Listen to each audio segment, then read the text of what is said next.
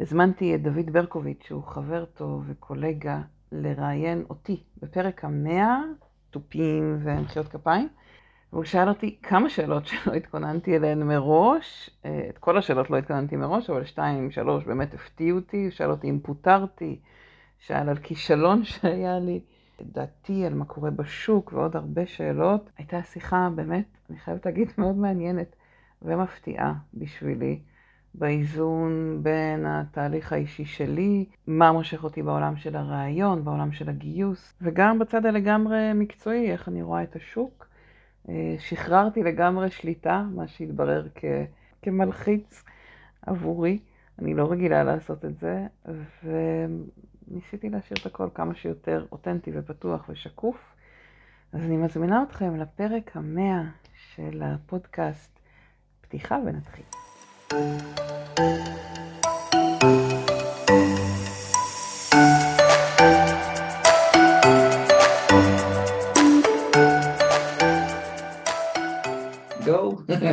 בהצלחה. תודה. טוב, היי, פרק 100 בפודקאסט של מורית, כפיים, חברות וחברים, אין פה חברים, אבל אולי מאזינים חברים. יאללה, חברות, כפיים, מזל טוב, מורית. תודה רבה. 100 פרקים. מטורף. 100 פרקים בפחות משנה. כן, זה אומר, רגע, חשבון זה לא הצד החזק, זה אומר... בעשרה חודשים אנחנו, אז זה בערך עשרה פרקים אה, אה, בחודש, כאילו וואו. שניים בשבוע. שניים בשבוע? כן. וואו.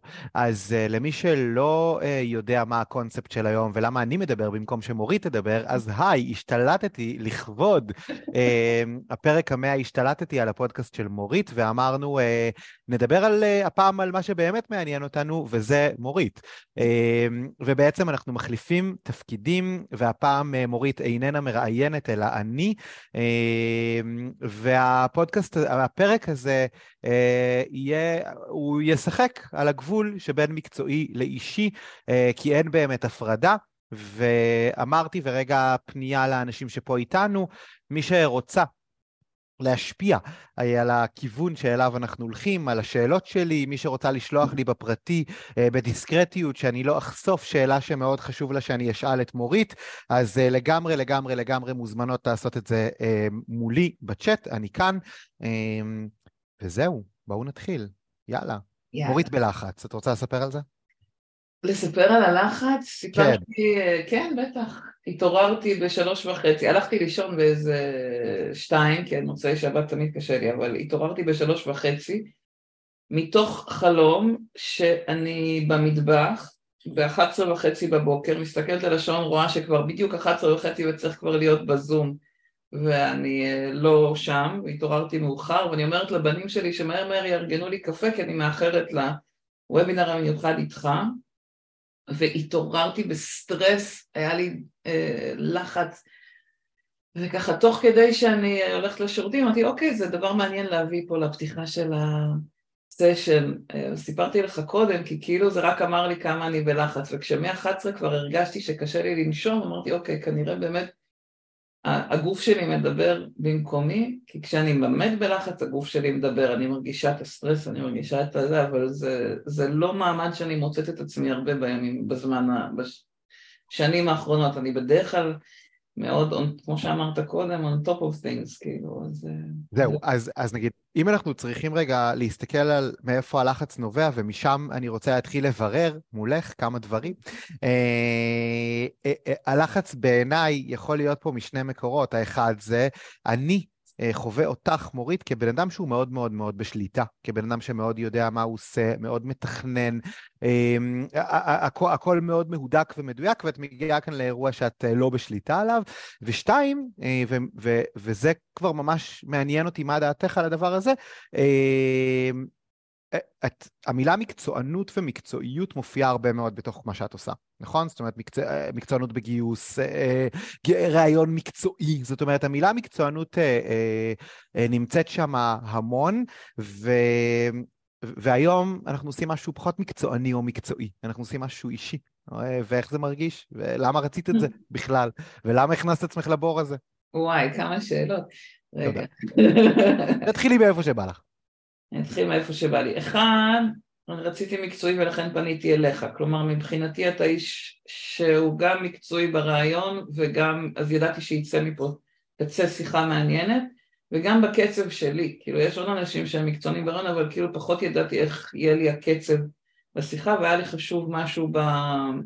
בקצב, באינטנסיביות, כאילו שאני מרגישה איתה בנוח. ואני הרבה יותר נהנית משיחה כזאת מאשר משיחה שהיא שאלה אחת ואז תדברי רבע שעה, כאילו אני, אני צריכה את הפינג פונג הזה שאני יודעת שיש לי איתך. אה, שזה מצחיק, ש... כי זה בדיוק מה שמלמדים. מה שאת מלמדת בראיון התנהגותי. נכון, בלהיות בשיחה... את שאלת באמת. העל, אבל אז יש את התתי שאלות שקורות בתוך השאלה, והרבה פעמים דווקא שם המידע נמצא. נכון. פעל באותה מתודולוגיה. ואני אגיד שמצד אחד אני אוהבת לתכנן, אה, אבל אני חייבת לשים על זה כוכבית. כאילו כן, אני אוהבת לדעת לאן אני הולכת, אבל אני תמיד משאירה איזשהו מקום שהוא לא מתוכנן ולא מנוהל. אולי, יכול להיות שבגלל זה נוח לי עם המודל החצי מובנה של הרעיון, אבל uh, אני, אני לא בן אדם שמתכנן עשר שנים קדימה, אפילו לא חמש, ואני אגיד אפילו לא שנה. כלומר, אני מאוד מאוד בכאן ועכשיו, ואין לי אף פעם תוכנית שנתית, אין לי אף פעם, בסדר, road map כזה של שנים קדימה, אבל כן כשיש משהו שמעניין אותי, קורס חדש, תחום חדש, זה, אז אני מתחילה לגלגל אותו בראש, בדרך כלל זה יתחיל בראש, ואני חושבת שלקראת פרק המאה, אה, כבר חודש אחורה ככה הבנתי שזה מתקרב, כשפתאום קלטתי שאני בפרקים 80 אה, ו-90 והתחלתי לגלגל מה אני רוצה, התייעצתי עם, אה, עם הקבוצה של המנהלות גיוס שאני מלווה, מה דעתם, להביא מרצה אורח, אבל לאט לאט קלטתי שמה שבא לי זה להיות על הבמה, כי אני כמעט אף פעם לא שמה את עצמי על הבמה, ו, ולמרות שהם בעיקר המליצו להביא אורח נורא מעניין, אמרתי מה שמעניין אותי זה שאני אהיה על הבמה, וכשאז אמרתי אוקיי אז מי בא שיראיין אותי, אה, מאוד מהר אמרתי שאני רוצה שאתה תראיין אותי, וברגע שאמרת כן זהו, כאילו היה לי יש לי איזה קצב כזה של התבשלות, שברגע שזה מגיע לאיזושהי נקודה, פתאום כל הדברים זזים מאוד מאוד מהר. וזה מאוד מאפיין בכלל החלטות שלי. כאילו, יש לי המון, לפעמים אה, עליתי השבוע, שבועיים האחרונים עם הערוץ טיק טוק שלי, הפרק הראשון היה באוקטובר 2020 והיו שם כמה פרקים וזהו, זה מת לאיזה כמה שנים, אבל עכשיו ברגע שהחלטתי, טק טק טק טק טק, זה, זה קורה נורא נורא מהר. אז כאילו כן. משהו ב...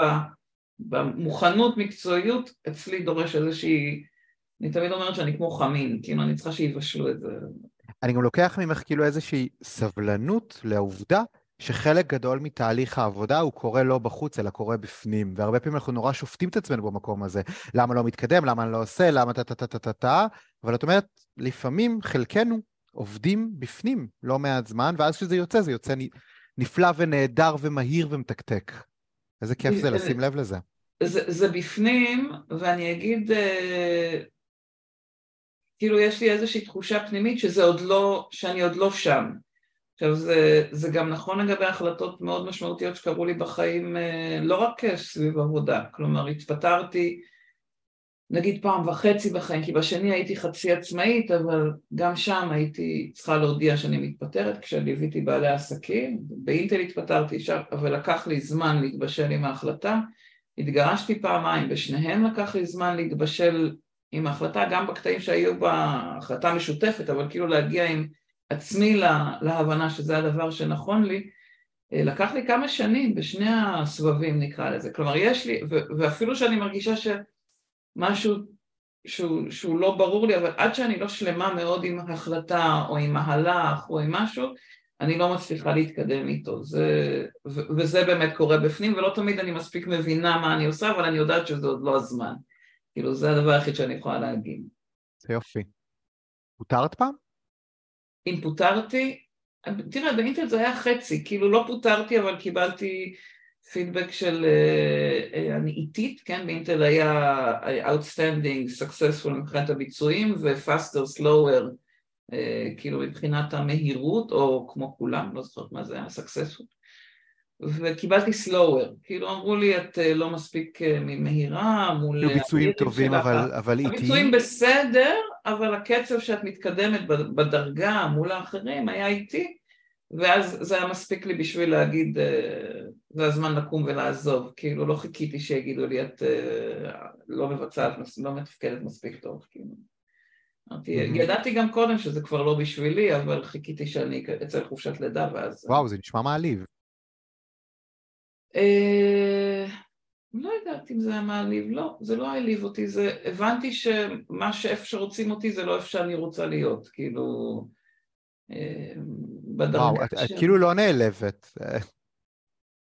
אה, א', אני לא חושבת שהרבה פעמים בחיים נעלבתי, נעלבתי, אבל לא יותר מדי. אני חושבת ששם, אה, כן, שלי, מה העניינים? אני חושבת שארגון גדול מאוד מאוד התאים לי, כל עוד המנהלים שלי היו אה, מסונכרנים איתי, וכל עוד הלקוחות היו, אה, כאילו היה משהו, התחלפו, התחלפו המנהלים שלי, התחלף מנהל של הארגון, משהו שם כבר לא התאים לי, ורצו שאני אשפיע ברמה עולמית, ואני מאוד רציתי את השיח, את הפנים מול פנים, את הייעוץ בגובה העיניים עם המנהלים שעבדתי איתם, ולא עניין אותי. גם היום דרך אגב, כשהם שואלים אותי כל פעם למה אני לא יוצאת עם הרעיון לעולם, זה פשוט לא מעניין אותי. ללמד באנגלית, להדריך, לא, אני עושה את זה מדי פעם, אני עושה את זה כשיש קבוצות שהן מפוזרות, אבל אני לא כותבת באנגלית למרות שיש לי אנגלית שפת אם, אני לא... כאילו משהו שם בכיוון שרצו למשוך אותי, ממש ממש לא התחבר ל vibe הפנימי שלי, ו... ומאוד, בזמנו עוד הייתי נשואה ליעקב, והוא מאוד תמך בי, וככה את עצמי חוזרת כל יום מהעבודה ובוכה בהיריון, כן, קח את השלושה ארבעה חודשים האחרונים של ההיריון והייתי כבר עם הלשון בחוץ ומטתי לעוף משם והוא אמר לי בואי תמשכי עוד קצת עוד קצת עוד קצת כדי לצאת לחופשת לידה ולעשות את זה בראש שקט לא ומשם לצאת, כן. והיה לך ברור שאת משם עוברת לעצמאות או ש... לא. ספרי רגע על זה, על המעבר לעצמאות. תראה, ידעתי ש... אה, לזה שאני לא יכולה שמישהו ינהל אותי או שכשמנהלים אותי זה צריך להיות מישהו מאוד מאוד ספציפי. היה לי מנהל מושלם, מנהלת ומנהל, ששניהם ידעו מאוד לנהל אותי, לתת לי יד חופשית, כאילו להגיד לי, זה הכיוון, לכי. ובניהול כזה פרחתי, באמת הייתי, עשיתי גם מבחינת, קודמתי המון וקיבלתי המון פידבקים טובים ומאוד הצלחתי. אבל בעיקר הצלחתי כשאף אחד לא אמר לי מה לעשות, אלא כשרק נתנו לי איזה מסגרת. וידעתי שיהיה לי מאוד קשה למצוא את זה שוב בעוד ארגון, לא הייתי, פשוט לא הצלחתי לדמיין את עצמי נכנסת שוב למסגרת ומתאימה את עצמי, וכבר ראיתי מה קורה כשיש לי מנהל, מנהלת שפחות אה, הייתה מדויקת עבורי, ומנהלים כלקוחות שפחות אה, היה לי נוח לעבוד איתם. ו... ואז עזבתי, אה, והייתה לי חברה שיצאה ל... לעבוד כיועצת כמה חודשים לפניי. האמת שבכל התפקידים כשהייתי בתוך אינטל היא תמיד החלפתי אותה. כאילו זאת אותה חברה שכשהיא עברה תפקיד נכנסתי במקומה, הייתה שנה לפניי באינטל. ו... ואז היא אמרה לי, אז בואי גם בעצמאות, בואי בחוץ, תהיי איתי באיזה שני פרויקטים, וכיועצת לגיוס, כי אין לנו מישהי שהיא יועצת שיודעת גם אה, את העולם של הגיוס. ועשיתי דרכה שני פרויקטים, ואז קלטתי שכל מה שקיבלתי ממנה, היא עבדה אז ב... בחברת ייעוץ זה את השיווק, כי את הפרויקט עצמו עשיתי לבד, לא הייתי צריכה שמישהו יגיד לי מה לעשות, אלא רק הביאו לי את הלקוח. ו...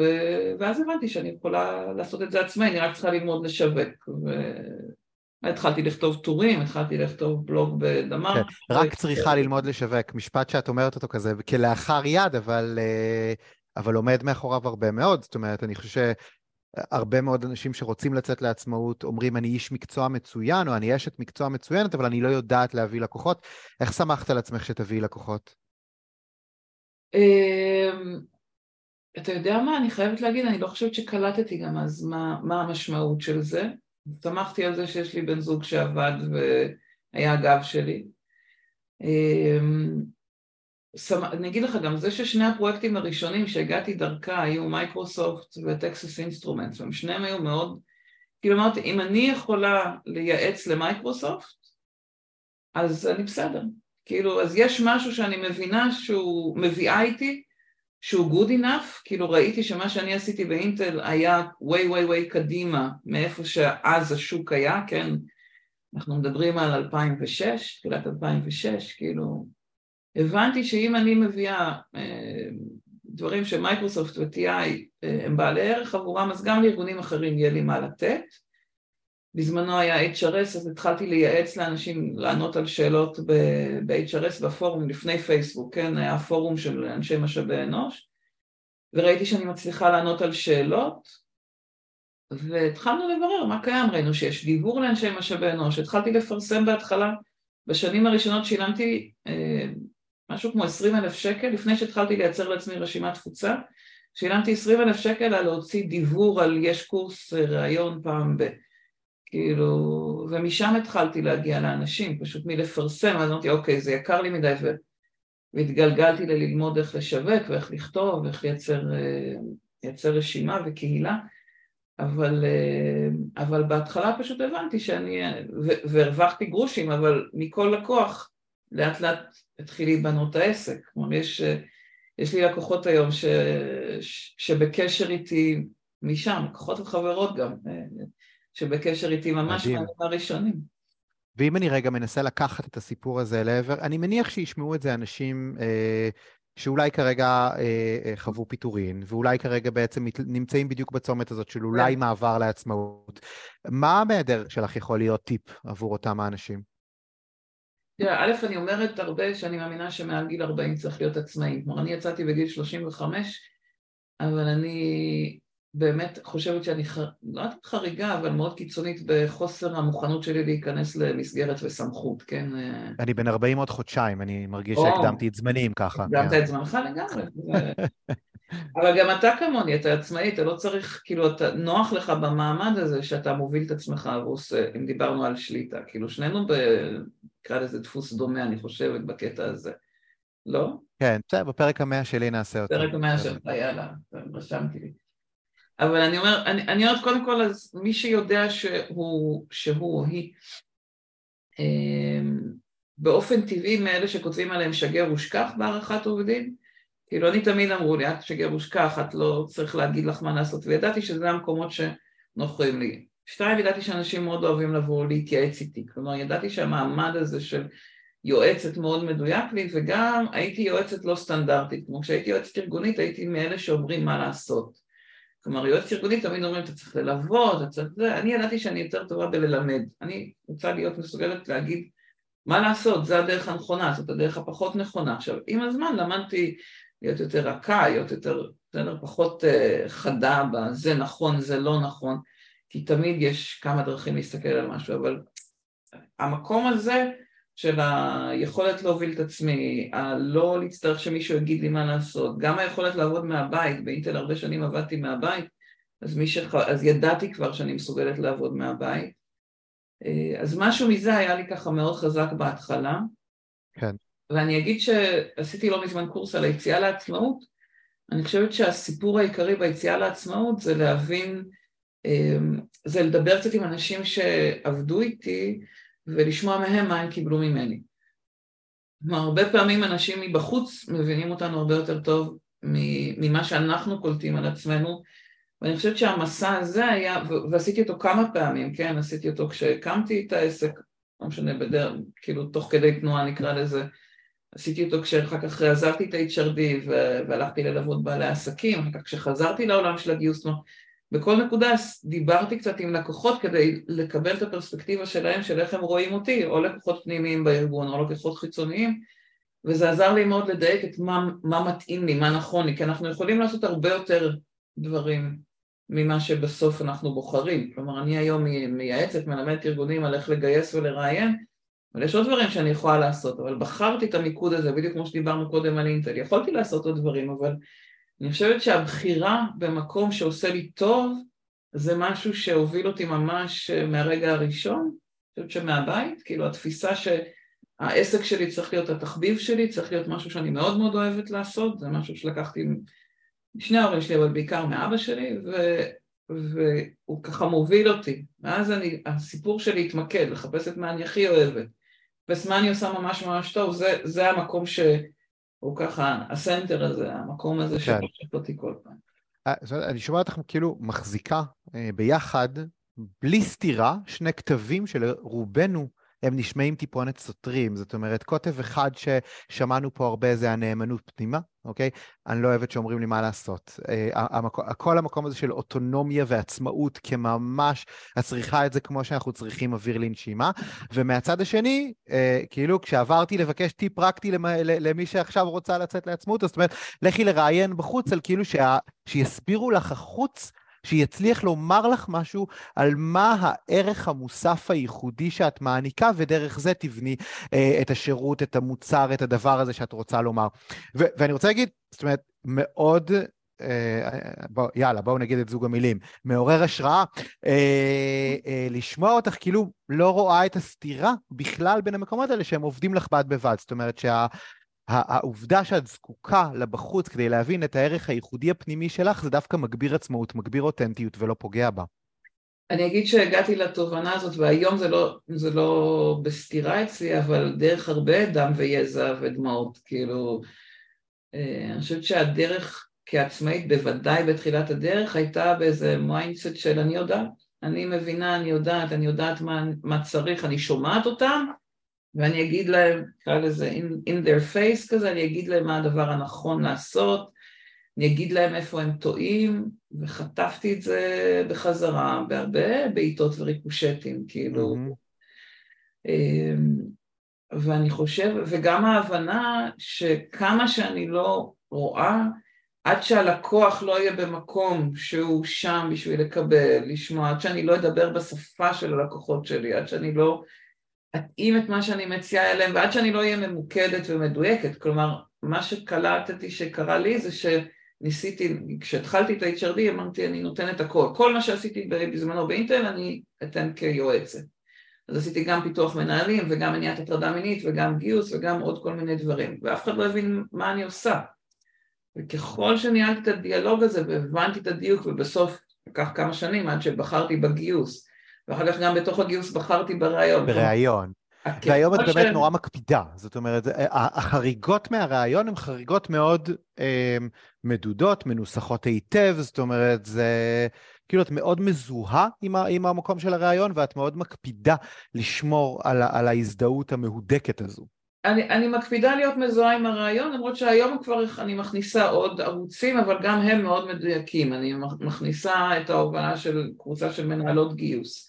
שנפגשות פעם אה, בחודש, אומרים את העבודה על ניהול גיוס, ניהול גיוס כפרופסיה, אז זה, זה כאילו, זה שונה מהרעיון, אבל הוא גם מאוד מאוד ממוקד. אה, כן.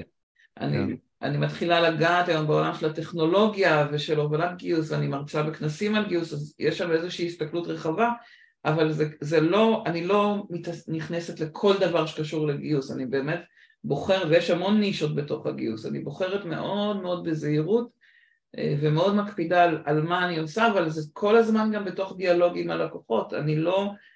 אני כן. כבר נחוויתי מלצאת החוצה עם הצעות שהיה נראה לי מאוד מאוד בעלות ערך, ואף אחד לא אה, לקח אותן, כי זה לא היה מדויק ללקוחות. כן. זה... בא לי לומר משהו, אפילו לא לשאול, אלא לומר אמירה שהיא מאוד חזקה מתוך מה שאת אומרת, ולמי שמקשיבה לנו ו...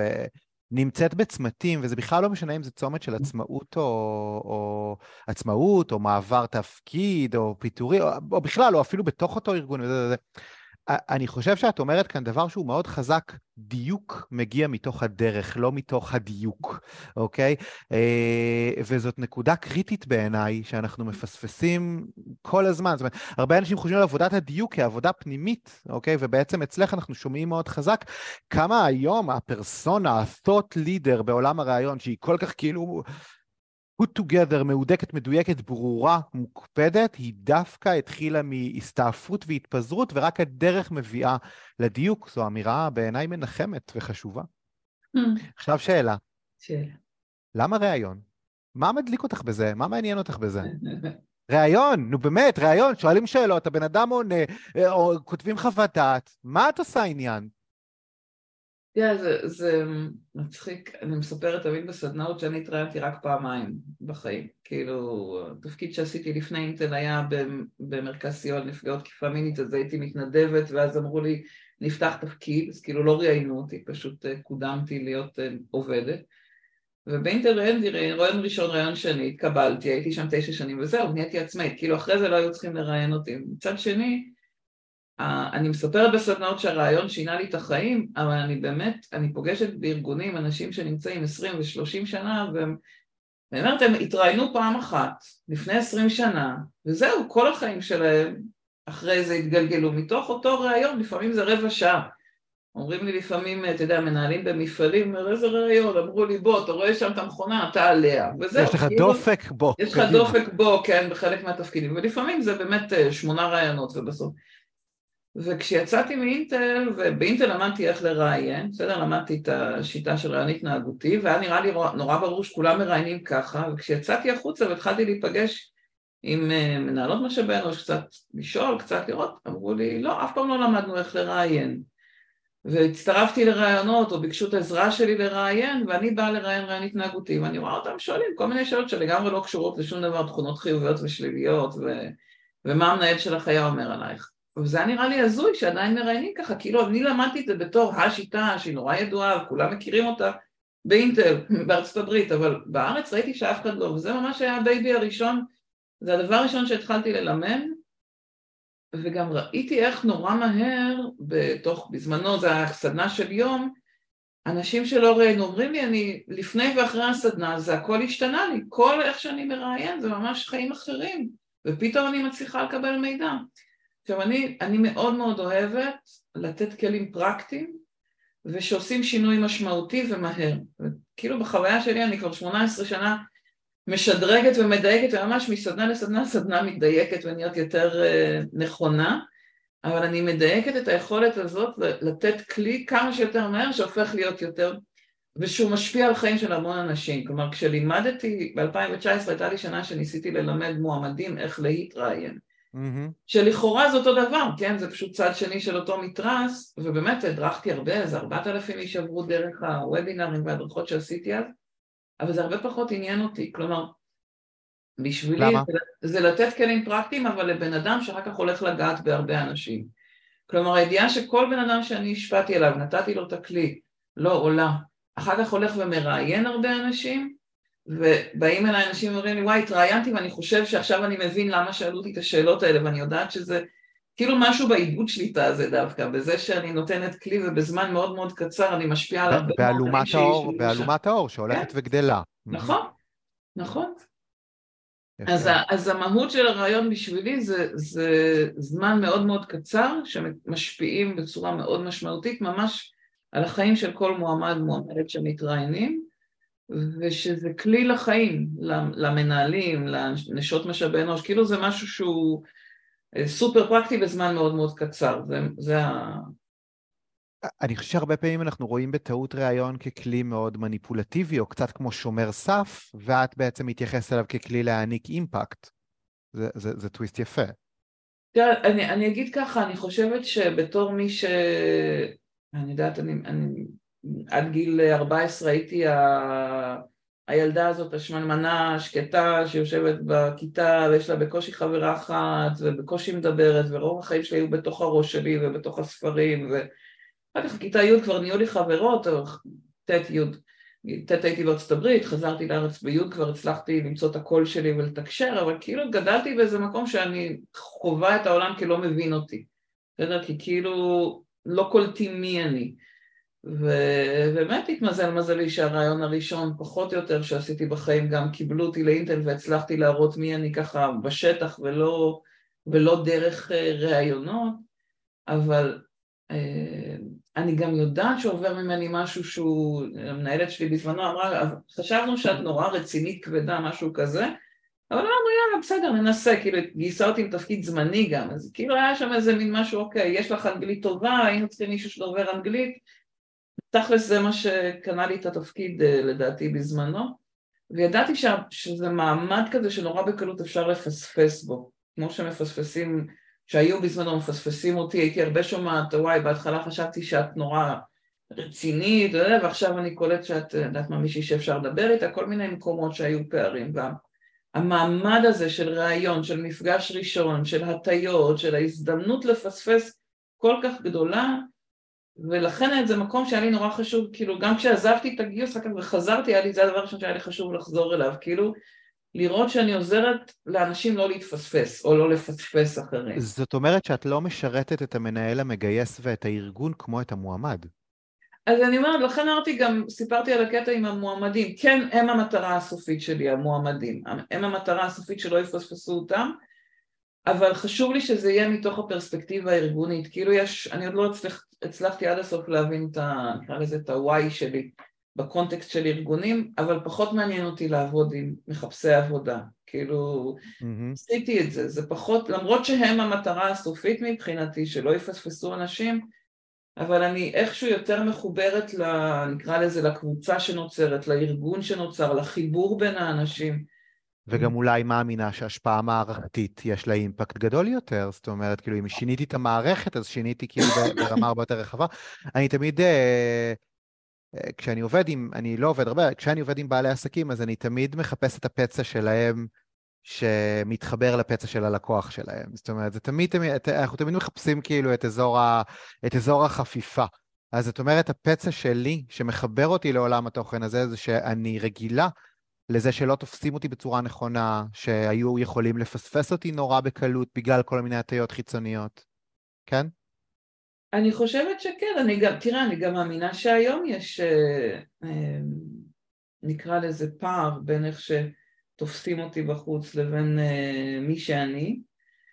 אני משתדלת כן להיות מאוד אותנטית ושקופה ולדבר על דברים שעוברים עליי, אבל יש מעט מאוד אנשים שנכנסים, נקרא לזה, למעגל הקרוב, שאני באמת אה, משתפת ביום יום שלי, ש... אה, שמלווים אותי בדרך, כאילו יש שם, אה, יש שם איזה פער שהוא מבחינתי מובנה, ו... ואני יודעת כמה בקלות פספסו אותי בעבר ומפספסים אנשים, המעמד הזה של מפגש ראשון הוא, או של, של להסתכל מבחוץ, בסדר? אז כשחזרתי בתשובה אני יודעת שהכיסוי ראש, אה, אה, נקרא לזה, השאיר איזה סימן שאלה אצל אנשים שהכירו אותי קודם, כשהייתי עם שיער קצוץ אז הרבה פעמים הם היו אומרים לי, אה, את בטח לסבית, כי הייתי עם שמנה עם שיער קצוץ, כאילו, והמשקל שברוב החיים ככה אני, נקרא לזה, יותר אה, גדולה מרוב האנשים מסביב, כאילו ברור לי שזה איפשהו מכניס אנשים לכל מיני uh, מחשבות. אני, אני אספר את האנקדוטה, נכנסתי לפני חודש בערך לסדנה, ואיזה מישהי מחייכת, אומרת לי כל הכבוד, ומצביעה אל, אל הראש שלי. אומרת לה, מה כל הכבוד? אומרת לי שאת לא צובעת. אה. אני, אני, א', אני לא רגילה, כאילו, פעם ראשונה שאמרו לי את זה, אני לא צבעתי אף פעם, בשום קונטקסט, ולא, כאילו, אני, אני אף פעם לא צבעתי את השיער. וכאילו לא הבנתי את המחמאה עד שהיא לא הייתה, הסבירה לי בדיוק מה כל הכבוד, היא אומרת לא אני נורא שמחה, רוב האנשים מסביבי צובעות ו... וכאילו, וגם הייתי עם כיסוי ראש אה, חמש שנים, אז אני כאילו ממש רק בשנה האחרונה אני בלי כיסוי ראש, אז אני לא, או אפילו פחות מנובמבר, חצי שנה. אני לא חווה את ה... לא, לא חוויתי הרבה את ההתעסקות עם זה שאני אה, לא צובעה את השיער. וכאילו פתאום היה לי איזה מזמן לא הייתה לי איזו הטיה חדשה, כל התעסקות חדשה ואיך אני נתפסת. אז, אה, אז כאילו המקום הזה של הפער בין מה אנשים רואים, לא משנה, לטובה, לרעה, כאילו איך, איך הם תופסים אותי ובין מה שאני מרגישה מבפנים, זה פער כזה שהוא, אצלי הוא תמיד נוכח אה, כל החיים, וברור לי שבריאיון הוא משפיע על איך תופסים אנשים אחרים, זה אם הפצע שלי שמתחבר, זה לגמרי שם. מדהים. זה מה שמחזיק אותך גם שם. אני אנצל רגע את זה לעוד שאלה שקשורה ככה לדברים שקצת התחלת להעלות. בעצם מצאת את עצמך עוברת מול קהילה מקצועית, הרבה מאוד דברים אישיים שגם התחברו למקצועי, אוקיי? זאת אומרת, הזוגיות עם יעקב הייתה בחלקה מקצועית, נכון? זאת אומרת, הגירושין האלה היו גירושין מקצועיים, זאת אומרת, אני זוכר ש... אני זוכר שכאילו, אני הייתי פעם בכנס וכזה, אני, אני, אני לא זוכר אם, באיפה זה היה בדיוק בתפר, וכאילו, אני זוכר את עצמי תוהה, מה עומד להיות כזה. אה, ו, ו, ובעצם, וגם החזרה בתשובה היא פומבית, ו, ו, וגם, וגם הגירושים הם נכוחים, הם פומביים, זאת אומרת, אין לי שאלה מדויקת כמו, איך זה מרגיש? איך זה מרגיש? איך, איך זה... זאת אומרת, את, את מצד אחד, כן, יש את המקום המקצועי הנורא נורא נורא חזק, אבל המון אנשים שאת לא מכירה יודעים המון דברים די אישיים עלייך, ו- ו- ואני אגיד גם לא במקומות הגודי גודי, אוקיי? כאילו לא במקומות היפים וה- וה- וה- וה- והשמחים והזה, אלא דווקא במקומות המאתגרים. זה מטריד אותך? את חוששת מזה? זה כיף לך? לא, לא, לא, זה לא מטריד אותי וזה לא כיף לי.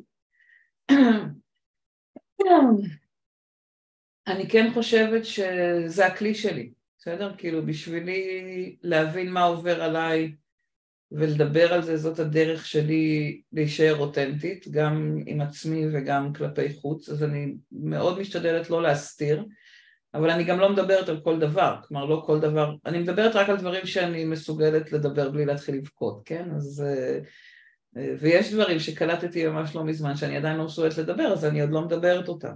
אה, כשאני בשיחת טלפון אישית עולות לי דמעות, אז אני, אני אומרת, זה לא משהו שנכון לי להיות איתו על הבמה, גם כשזה לא משהו שמשרת. עכשיו, הגירושים מיעקב היו אז אה, אה, בצורה מאוד, אה, אתה יודע, היינו, זה העסק שאני הקמתי, הוא הצטרף אליי, הוא בכלל לא בא מהעולם של הגיוס, אבל הוא לאט לאט מתוך השנים של הנישואים נכנס לתוך העולם, וכשנפרדנו, והוא גם ניהל חברת השמה, אז כאילו הוא ממש נכנס לתוך העולם, וכשנפרדנו הוא סגר את חברת ההשמה ולקח את ה-HRD בחזרה אליו, אז היה צריך לדבר על זה, כאילו, אז, אז קצת השתמשנו בגירושים בשביל, אה, בשביל הסימן, אה, אתה יודע, בשביל לדבר על זה שעכשיו העסק הולך להיות שלו ואני יוצאת מהעולם של הגיוס, וכאילו השתמשנו בזה אה, לצורך ה... אז עכשיו אנחנו חברים טובים גם היום, אז אנחנו גם, אה, אפילו עכשיו בכנס שהיה, אז כאילו קצת השתמשנו בזה, כי כשהתגרשתי אז יש אנשים שלא יודעים שהוא הגרוש שלי, ויש כאלה שזה עדיין מפתיע אותם, וכאלה שאומרים לי, אה, חשבנו שרוזן במקרה שניכם רוזן, כאילו אז, כי זה עולם שנכנסים אליו הרבה אנשים, אז אנחנו לפעמים משתמשים בזה גם בשביל גימיק שיווקי וגם בשביל שמי שזה מעלה להם סימני שאלה שידעו. Uh, החזרה בתשובה, השתמשתי בה בשביל הסיפור של ההטיות, כלומר כן, כשהיו זורקים לי כל מיני הערות ויצא לי כל מיני, מישהו שאמר לי uh, אה, אני אוכל פה משהו לא כשר אז תסלחי לי, בזמן סדנה בזום, כאילו, כאילו כן, ש... תשובה מצחיקה על זה אגב. בתור, אני גם בחור דתי אגב, אה, אני תמיד כשמתנצלים בפניי אני אומר חבר'ה זה בלבול נפוץ אבל אני לא אלוהים. יפה, אני צריכה לעבוד. כן, כזה שלחתי לך מייל בשבת, אני אומר, מאמי אני לא אלוהים, בלבול נפוץ. אני חייבת להגיד שאני, זה, זה לגמרי מעולה, אני חייבת להגיד שזה בגלל שיש כל מיני דברים שהם, שאני לא דתייה מהבית, ואני, אתה יודע, כשחזרתי בתשובה אז, אז לא בדקתי מזוזות, ומישהי פעם אמרה לי, מה, לא אמרת, לא ראית שאין פה מזוזה, כאילו נזפה בי על זה, או... כאילו זה כל הזמן תקע אותי, כי כאילו לא הבנתי מה אני אמורה לעשות עם זה, קצת כמו השיער הלבן, כאילו כשיש משהו שהוא כבר, אני משתמשת בו בשיחות, אז זה כבר יותר קל לי, אבל בפעם הראשונה שזורקים איזה הערה, זה הפתיע אותי ואז התחלתי להשתמש בזה, כלומר, זה, כשזה משרת את המטרה אני, אני משתמשת, אין לי בעיה לחשוף את עצמי, בסדר? אין לי בעיה לדבר על התגרשתי, לא התגרשתי, התחתן, כאילו אין לי בעיה לדבר על הדברים האישיים, mm-hmm. גם לא מזמן ראיינתי את הילד שלי שהוא על הספקטרום האוטיסטי, אז סיפרתי עליו הרבה במשך שנים על זה שהוא על הספקטרום וקשה לו להסתכל בעיניים, כשהוא הגיע כבר לגיל מבוגר והוא כבר שנה וחצי שם, וכשהוא אמר שזה, שהוא יסכים להתראיין, אז גם פתחתי את זה וחשפנו את זה ושמנו את זה על הבמה ו... והיה רעיון מאלף ומרגש מבחינתי. מאוד, מאוד, מאוד, מאוד. ראית אותו, נכון. ברור, בטח, זה הדבר שלא מפספסים. אז אני אומרת, השיתוף הוא נכון לי כל עוד הוא רלוונטי, כאילו אני לא אוהבת סתם לדבר, ו- וחלק מההתבשלות שדיברנו עליה בהתחלה היא ההתבשלות של להבין מתי זה נכון, מתי זה יהיה... מתי זה נכון ומה זה בעצם משרת, זאת אומרת, מה, כן. מה התובנה שאני רוצה לתפור מאחורי הסיפור. נכון. כן.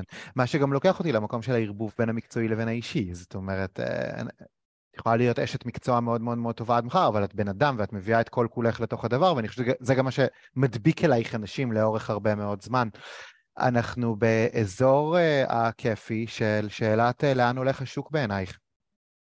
ואני רוצה, יש פה, זו שאלה שתלך לשני סעיפים שונים, אוקיי? Uh, סעיף אחד, אני רוצה...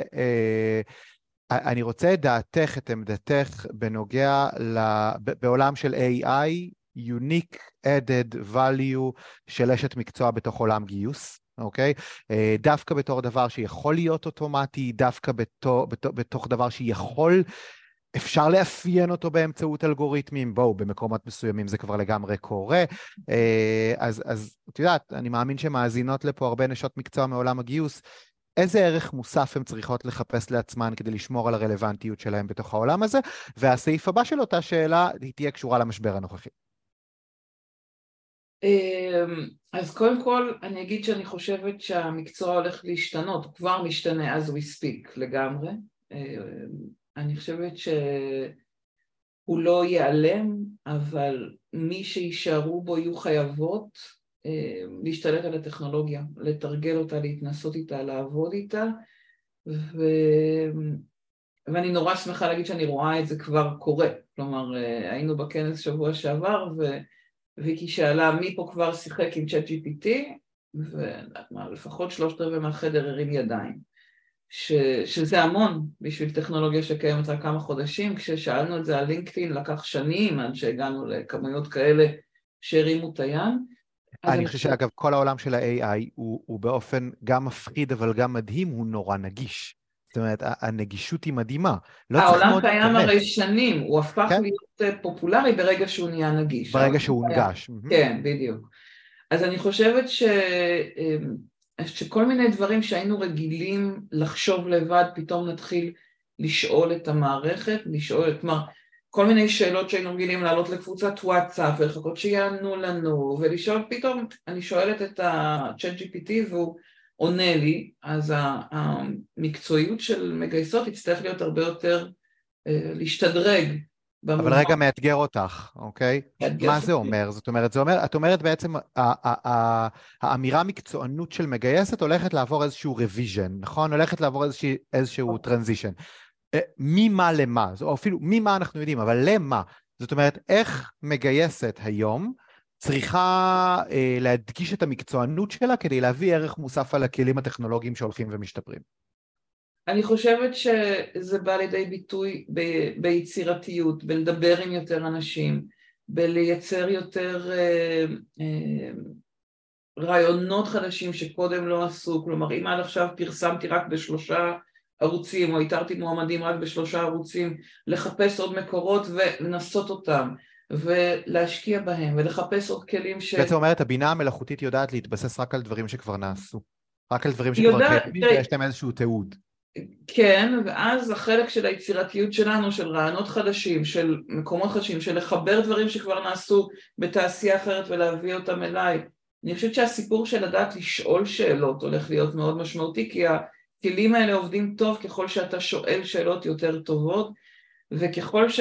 לפחות מה שאני גיליתי, אתה נותן למערכת אחת לדבר עם שנייה. כלומר, אני גיליתי שככל שאני לוקחת שאלות ממערכת אחת ושם אותה בצ'אט GPT, אה, תנסח לי אה, אה, תיאור טוב לתמונה שתראה את זה, אז הוא ניסח לי תיאור טוב ולקחתי את זה למיד ג'רני, וזה mm-hmm. בנה לי, והלוך וחזור, כאילו, ו, ומול זה יש קהילות שאפשר להגיד להם, אוקיי, זה מה שעשיתי, מה דעתכם? אז שאלתי את השאלה בקהילה, אמרו לי זה כן קיים, זה לא קיים, והשיחה, כלומר אני חושבת שיש פה תפקיד להיות משהו הרבה יותר אקטיבי, כאילו יש משהו הרבה יותר אקטיבי בלעשות, ולא רק לחזור, אני חושבת שהכלים האלה בעיקר נכנסים במקומות שמצאנו את עצמנו, שמגייסות מצאו את עצמם כמו תוכי, ניתן למשל את, ה, את התפקיד של מראיינת טלפונית, בסדר? זה תפקיד mm-hmm. שהטכנולוגיה תחליף, היא תחליף בבוטים, היא תחליף בזה, עכשיו זה לא שנבטל את המקצוע, זה להגיד אוקיי אני רוצה אותך למקום הרבה יותר יצירתי, הרבה יותר משמעותי, מאשר רק מרגישה את המועמדים, או מאשר רק שואלת אותו את אותו סדרה של, אותה סדרה של שאלות עוד פעם ועוד פעם ועוד פעם. כלומר זה, זה מעלה את הרף של מה שאנחנו נוכל לעשות ולדרוש מעצמנו, אבל זה בתנאי שאנחנו נלמד לעבוד עם הכלים וכאילו נשתמש בהם בשביל לשדרג את העשייה וזה כן ידרוש גם להיות הרבה יותר נחושים מול הארגון בלדרוש תקציבים, בלדרוש טכנולוגיה, בלדרוש הטמעה של מערכות. ולהגיד זה אי אפשר להמשיך לעבוד כמו שעבדנו עד היום עם אקסלים, 30% מהארגונים עוד עובדים בלי מערכת ניהול גיוס, עם אקסלים, בלי, בלי שום דבר מהטכנולוגיה, רק עם הדברים החינמיים, אז מצד אחד יש המון כלים חינמיים, מצד שני צריך ללמוד כדי לדעת איך לעבוד איתם, כאילו יש פה איזשהו תהליך שתצטרך להיות השקעה בללמוד כדי להבין איך לעשות את הקפיצת מדרגה הזו. מעניין. ו- ועדיין לא מוותר, ערך מוסף ייחודי? ערך מוסף... שמגייסת על פני AI, whatever? אני חושבת שערך מוסף ייחודי יהיה בלנהל את התהליכים, בלבנות תהליכים יותר יעילים, יותר חכמים. ערך מוסף יהיה בלשאול מועמדים את החוויה שלהם ולנתח את התוצאות. כאילו לקחת את זה למקום שהוא הרבה יותר בדיאלוג, הרבה יותר קהילה, דברים שעד היום לא קמו. זה קהילות של מועמדים, זה סשן, זה תהליכים עמוקים של הבנה של חוויית המועמדים ולחקור את מה המועמדים אומרים. זה לבנות מערכות יחסים עם מועמדים ולא רק לפרסם ולגייס ולפרסם ולגייס, לא רק משהו מאוד מאוד אד הוקי, אלא איזה תהליכים הרבה הרבה יותר עמוקים לטווח ארוך. התחלת לגעת ככה... זאת גם תפיסה חדשה לגמרי של ה pipeline. נכון, זו תפיסה אחרת, היא תפיסה יותר שיווקית, ש, שאנחנו רואים אותה כבר בחלק מהארגונים, בחברות ההייטק כבר נכנסו אליה, אבל דווקא אם נחבר את זה שהיום השוק הוא בסוג של עצירה והקפאה, המקום שבו הגיוס צריך להיכנס כרגע זה באמת בלבנות תשתיות ללבנות מערכת יחסים לטווח ארוך, שברגע שירימו את הדגל עוד פעם ויגידו אוקיי חזרנו לגייס אני כבר אהיה במערכת יחסים, אני כבר אהיה במקום שהמועמדים מכירים את הארגון, אני כבר אהיה במקום שהם מעריכים את הארגון, כבר באו למיטאפים, כבר באו לאירועים, כלומר יש פה איזשהו שינוי של כל התפיסה הגיוסית לתפיסה שהיא הרבה יותר אה, אה, מערכת יחסים שאפשר לבנות כשיש לך טכנולוגיה שעושה את הפרסונליזציה, את החיבור האישי, בסדר? זה כן. כמו CRM, כמו דיוור, כמו כל מיני מערכות כאלה שהן כבר קיימות, רק רוב הארגונים לא עובדים איתן, כמו מערכת נגיד שאני עובדת לשמור על קשר, אני בקשר עם אלפי מגייסות, מנהלות גיוס, אבל לא בגלל שאני מתקשרת אישית לכל אחת מהן, אלא בגלל שאני כותבת להם, אני מייצרת תוכן, אני מייצרת ערך, ואז אם מחר אני ארצה לגייס או למכור, שזה בעיניי אותו דבר, אז כבר יש לי למי. כאלה תהליכים אני חושבת שצוותי גיוס צריכים לעשות, וסוף סוף עכשיו נכנסות המערכות האלה מתפנה זמן, יכול להתפנות mm-hmm. זמן כדי לעשות את זה. מהמם. אה, המשבר הקיים בשוק, מה הצפי לדעתך, מניסיונך, בתור מי שראתה אה, את השוק הולך הרבה תנודות, הרבה קדימה, הרבה אחורה, תראה, היית פה כמה... כשקרו, כשהיו הרבה פיצוצים. נכון, היינו, היינו גם בשנת 2000, היינו גם, ב-2008 ניהלתי גיוס, ב-2008 כבר הייתי יועצת, וגם ב-2020. אני אגיד קודם כל שכשהשוק בהקפאה, ואנחנו עוד לא בהקפאה, אנחנו בהאטה, אבל גם כשהשוק בהקפאה מאוד מאוד מאוד קשה לגייס. כלומר, גיוס זה מנגנון שלא נעצר אף פעם, ודווקא כשהארגון בהקפאת גיוסים, אבל עדיין צריך לגייס, זה מעמד מאוד מאוד מורכב. ואני חושבת שהיום מה שאנחנו רואים שקורה זה שהתפקיד של המגייסות הולך פנימה יותר, הולך פנימה לארגון, הולך לניודים פנימיים, שזה תמיד היה משהו שהגיוס היה צריך להיות בו לדעתי, אבל בעומס גיוסים הרבה פעמים השאירו את המגייסות כלפי חוץ ואת צוותי משאבי אנוש כלפי פנים. אנחנו רואים היום, אה, דיברתי על זה קצת עם רינתיה בוובינר שעשיתי איתה, אנחנו רואים מעבר ל-skills based organizations, לארגונים שמגייסים לכישורים ולא רק מגייסים לקורות חיים או נקרא לזה קרדיט אה, מהניסיון הפורמלי. ניסיון מאוד מאוד מדויק. ואני בדיוק מקשיבה לספר של ג'וש ברזין, Irresistible, והוא מדבר על, על זה שהדברים הופכים היום להיות אה, הרבה יותר אה, כלליים, הוא אומר אנחנו מגייסים מהנדס, לא דווקא מהנדס כזה, כלומר משהו שהוא הרבה יותר גמיש והרבה יותר רחב בגלל שהתחומים מתפתחים כל כך מהר. אז מצד אחד כן צריך לדעת אה, לזהות את הכישורים שיש, אני חושבת שהיכולות של מגייסות יצטרכו להיות גם לראיין ולאתר ולסנן בצורה מקצועית בעצמם, גם להכניס כלים טכנולוגיים שעוזרים לעשות סינון mm-hmm. הרבה יותר מהיר ומדויק אה, ומעמיק. כלומר, מה שהבינה המלאכותית הכניסה לעולם של הסינון והמיון הוא מטורף. אה, נחשפתי לכמה כלים רק בשנה האחרונה, הצגתי אותם באירועי חשיפה שלי, ואני אישית מאוד מאוד נכנסת עמוק לעולמות האלה של להבין את הכלים החדשניים, חלקם סטארט-אפים ישראלים, חלקם גלובליים, אה, חלקם ישראלים שהופכים להיות גלובליים, ומאוד מאוד מעניין לראות את הטכנולוגיה שמשתנה, ואני אגיד, אני חושבת שההקפאה הזאת, או ההקפאה שקורית היום בשוק, תחייב אותנו להצליח, אה, נקרא לזה דווקא להישאב פנימה, לעזור לבנות צוותי משאבי אנוש הרבה יותר מסונכרנים ביניהם, כלומר כשגייסתי מישהו לאיזשהם כישורים, לראות איך אני בונה לו או לה מסלול התפתחות בתוך הארגון לתפקידים חדשים, תפקידים שנוצרים, לגייס ולהכשיר אנשים שהם באים עם לא מספיק רקע, אבל יש להם איזשהו בסיס להכשיר אותם. בעצם את קוראת פה, אם אני, אני עושה כותרת מזה, את קוראת פה לפחות הפרדה בין ה...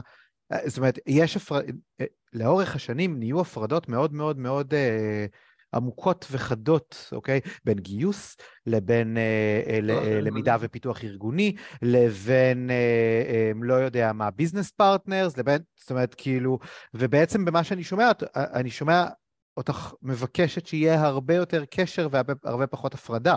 אני חושבת שההפרדה בגדול תישאר, אבל כן תהיה גם הרבה יותר התניידות בין, בין צוותים וגם אה, הרבה יותר שיתופי פעולה. כלומר, אני לא חושבת שצריך יהיה לוותר על ההתמחות, יש המון ערך להתמחות המקצועית בגיוס ולהתמחות המקצועית ב- בלמידה, גם יש המון כלים שהתפתחו ונבנו לכל אחד מהתחומים, אבל אנחנו גם רואים אפילו דרך הכלים, שכלים שנולדו לצורך אה, למידה ופיתוח ארגוני פתאום הופכים להיות כלים לגיוס, כי ניוד פנימי וכי onboarding הוא קשור לעולם של הגיוס. כלומר, יש הבנה היום שיש הרבה יותר, אה, שככל שנעשה את המעברים בין השניים, הרבה יותר חלקים, אז, אז יהיה הרבה פחות אה, נפילות. הנפילות כן. היום בניהול של חוויית העובדים קורות כש... אנשים נכנסים לארגון, ואז טוב, עכשיו אתה של משאבי אנוש, או הגיוס עשו טעות, כאילו... אז, אז כאן, כאילו רגע שאלה קונקרטית, באיזה נקודה בזמן לדעתך תפקידה של המגייסת נגמר, ב-employee life cycle? אני לא באמת חושבת שהוא נגמר, אני חייבת להגיד, כלומר, אני חושבת שהמומחיות הגיוסית היא להבין שיש, אה, אה, להבין מה צורכי התפקיד, ולעזור לזהות מי הכי מתאים לו, מי הכי מדויק לו, מבחוץ או מבפנים. וזה נכון בוודאי כשאנשים מבחוץ, כאילו היכולת להצליח לאתר את האנשים מבחוץ ולהכניס אותם, אבל גם אחרי שהם נמצאים מבפנים, לפעמים הדבר הכי נכון לתפקיד זה שמישהו מבפנים, אפילו ממחלקה אחרת לגמרי, יגיע ויאייש את התפקיד, וזה הדבר הנכון לבדוק אותו קודם כל, לפני שאני פונה החוצה.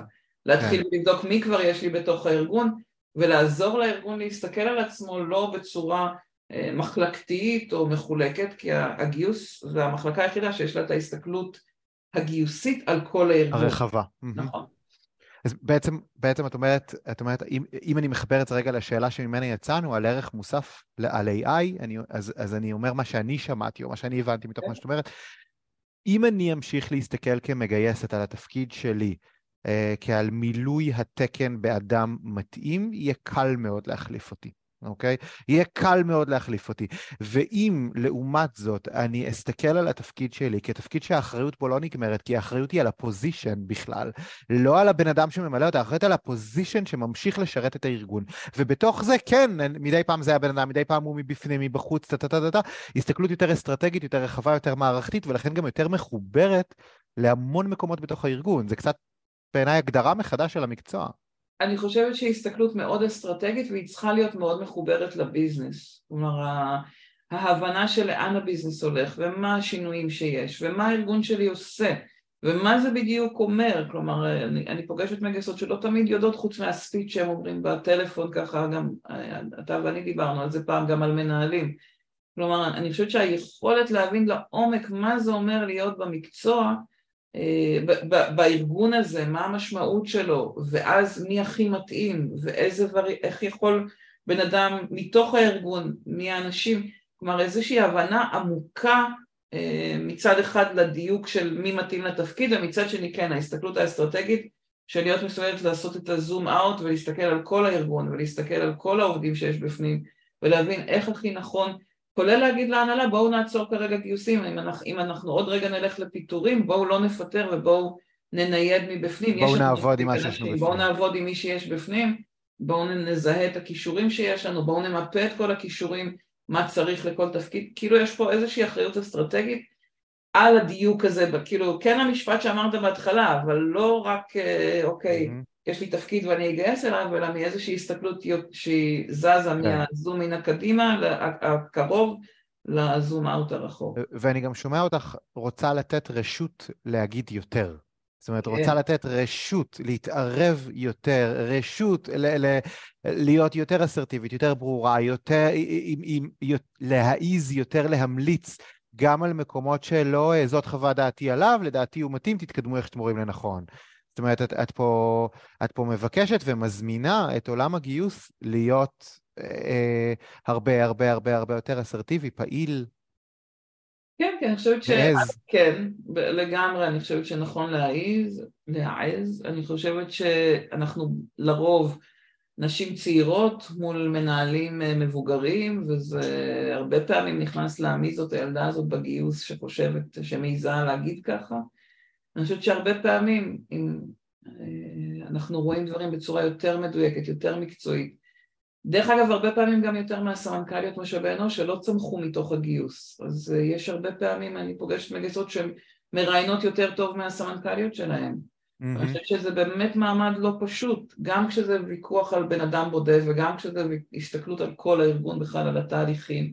כן. כן, אני חושבת ש, שאם יש משהו שהטכנולוגיה עכשיו עושה מדהים, זה לשחרר את הצורך מלהיות בתפקידים קטנים, ולאפשר לנו להיכנס לתפקידים יותר גדולים, וזה דורש, זה דורש להיות הרבה יותר ללמוד, זה דורש אה, להעיד, להעיד להגיד מה, מה אתה חושב, מה את חושבת, כן, לגמרי מסכימה הראייה הזאת, כן. אנחנו לקראת הסוף. וואו. אני הולך לעשות לך את שאלת התכונה חיובית ושלילית, אבל. לא, בצורה לא. מעט אחרת. בוודאי שכן, מה זאת אומרת? ברור, אבל בצורה מעט אחרת, אוקיי? זאת אומרת, לא תכונות, אבל אני כן רוצה אה, שתחשבי ותשתפי אותנו בגאווה המקצועית שלך ובכישלון המקצועי שלך. וואי. זה הוורסיה שלי לתכונות חיוביות שלי. הוורסיה שלך? הגאווה המקצועית שלי? אה, הגאווה... משהו יותר. לא, הגאווה המקצועית שלי זה, זה הידיעה שיש אנשים שהצלתי את הרעיון שלהם, את התפקיד שלהם, שבאו אליי מגייסות ואמרו לי, והיו לי כמה כאלה, לא קורה לי, כאילו, זה קרה לי כמה פעמים, שאמרו לי, את יודעת, היה לי אתמול מישהו ברעיון שאם לא הייתי עוברת דרך הסדנה אז הייתי פוסלת אותו על הסף ובגללך אה, חיכיתי עוד קצת ופתאום גילינו משהו. כלומר, בשבילי כל אחד כזה, אני רק השבוע מסתובבת על איזה ענן כזה, ההבנה שהצלחתי להציל למישהו את, ה, את, ה, את התפקיד, את ההזדמנות, היה לי גם עם המחפשי עבודה מישהי שאמרה שהיא התראיינה לתפקיד אחד ובסוף גייסו אותה לתפקיד בכיר יותר בגלל שהיא הצליחה להציג את עצמה, אז אה, הסוג הזה של המקומות זה הגאווה הגדולה שלי. Mm. אה, ואני אגיד עוד בכוכבית, גם הגאווה שהכנסתי את לינקדאין לגיוס, כאילו היכולת לשנות את ה... את הגיוס בישראל באותם שנים של תחילת המדיה החברתית, שהייתי הראשונה שלימדה, גם על זה אני מאוד גאה. הכישלון שלי, וואי, אה, אני חושבת שהכישלון הכי גדול שלי זה היה קשור ל... נקרא לזה לחוסר ביטחון שלי בעצמי ולתחושה שאני צריכה אנשים אחרים שיגידו לי מה לעשות, אז גייסתי סביבי צוות ו... עבדתי עם, עם בן זוג, לא יעקב, אלא סבב ב', ונתתי לו ולהרבה אחרים להגיד לי מה הם חושבים, ולא הייתי מספיק בטוחה בעצמי. בשנים האלה, זה הביא את העסק ל... לתחתית התחתיות, גם מבחינה עסקית, גם מבחינת העשייה, ורק כשעצרתי את עצמי איפשהו בסוף 2019, ברוך השם שלפני הקורונה, ואמרתי די, אני חייבת רגע לחזור לעצמי, חזרתי להדריך ראיון, ואז בקורונה דרך, עשיתי הרבה הרבה דברים בזום, אז זה, זה החזיר לי את העסק ואת עצמי, אבל אה, זה היה, זה היה המקום, ה... זה הכישלון הכי מהדהד שאני עוד משלמת עליו עד היום. אני חושב שכאילו בשיחה שהתחילה מהצורך הכל כך חזק באוטונומיה, והכישלון הוא במקום שבו הקשבתי לאחרים במקומות שלא הייתי צריכה להקשיב להם. נכון. נכון. אני כאילו אפילו לא מנתח את זה, זהו, זה, אני מניח את זה פה. וואי, דוד, תודה רבה, איזה כיף. ותודה לכם שהייתם פה, אני ממש... אה, רגע, רגע, אף אחד לא עולה. איך היה לך? איך היה לי? אה, באמת מרגש וקצת מפחיד, עדיין. כאילו, יש משהו בלא לדעת מה השאלה הבאה שלך, שמסתבר שהרבה יותר מפחיד אותי ממה שקלטתי מראש, שיפחיד אותי. אה, אבל גם אה, שרת אותי עם, אה, עם, עם איזו נקודה שאני חייבת לחשוב עליה עוד, על האוטונומיה מול להקשיב לאחרים, איפה זה נכון לי ואיפה פחות, ו, ולהבין את הבאלנס הזה, שאני חייבת להגיד, עד שלא אמרת שזה כאילו מתנגש, לא קלטתי את, ה, את שני הקצוות שזה, כאילו זה היה לי נורא ברור ששניהם ביחד ולא, לא, וכולל שאלת הכישלון, לא מספיק עצרתי ל... אה, לחקור את עצמי במקום הזה, ותודה על כל מה שאתם כותבות, מה זה כיף. אני, אני, אני מתחבר גם למה שנכתב פה, ו... ואני אגיד, מורית, שבתור מי שמסתכל עלייך uh, כבר שנים, אוקיי? את באמת, אני חושב שאחת האיכויות הגדולות שלך, שאת מצליחה כל הזמן להחזיק כתבים בכפיפה אחת, בסדר? את מצליחה להיות חזקה וחלשה, אוקיי? Uh, uh, חכמה, וכאילו טיפשה, אני אגיד לא, אבל דיברנו על זה בהתחלה, כאילו, גם נורא חכמה וגם נורא פוליש, כאילו, במקום הזה. Uh, מאוד קשובה ומאוד עצמאית ואוטונומית, מאוד מקצוענית ומאוד אינטואיטיבית. ואני חושב. שאני רואה בך thought leader, בסדר? זאת אומרת, כאילו באמת אה, מנהיגה של עולם תוכן מסוים, ממש בהגדרה ל-thought leadership, הפנים שלך עולות בעיניי בטח בעולם הגיוס בישראל, אה, אם לא הרבה מעבר לזה. ו... ואני אגיד שאני חושב שאת מרוויחה ביום-יום את המקום הזה בזכות היכולת כל הזמן להחזיק בתוכך דברים שלנו, האנשים הרגילים, הם כל הזמן מנוגדים, ואת כל הזמן מצליחה כאילו ליהנות מאיכויות כאילו סותרות, אבל רק אצלכם מצליחות לא, לא לסתור, וזה הופך אותך, שוב, כל הזמן מוקפדת אך נגישה, מדויקת אך זורמת, אה, כל הזמן מבלי, מבלי שהכתבים רבים, וזו איכות נדירה, וכיף לנו שאנחנו מקבלים את זה ממך. השארת אותי בלי מילים ואדומה כולי, אני מסמיקה, אני מרגישה את זה תוך כדי תנועה. דוד, תודה זכינו, רבה מורית. רבה, זכיתי אני, תודה רבה גם לך.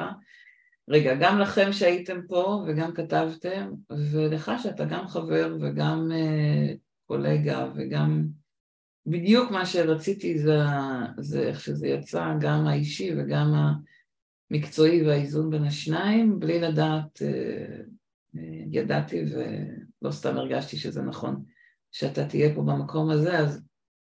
הזכות ממש. שלי, תודה לך, תודה תודה לכם. רבה. איזה כיף שהייתם פה. וניפגש בפרק המאה ואחד, אנחנו יאללה. יוצאים למאה. ביי לכולם, תודה רבה, תודה, תודה, תודה, דוד. שבוע מעולה. שבוע מעולה, ביי. thank you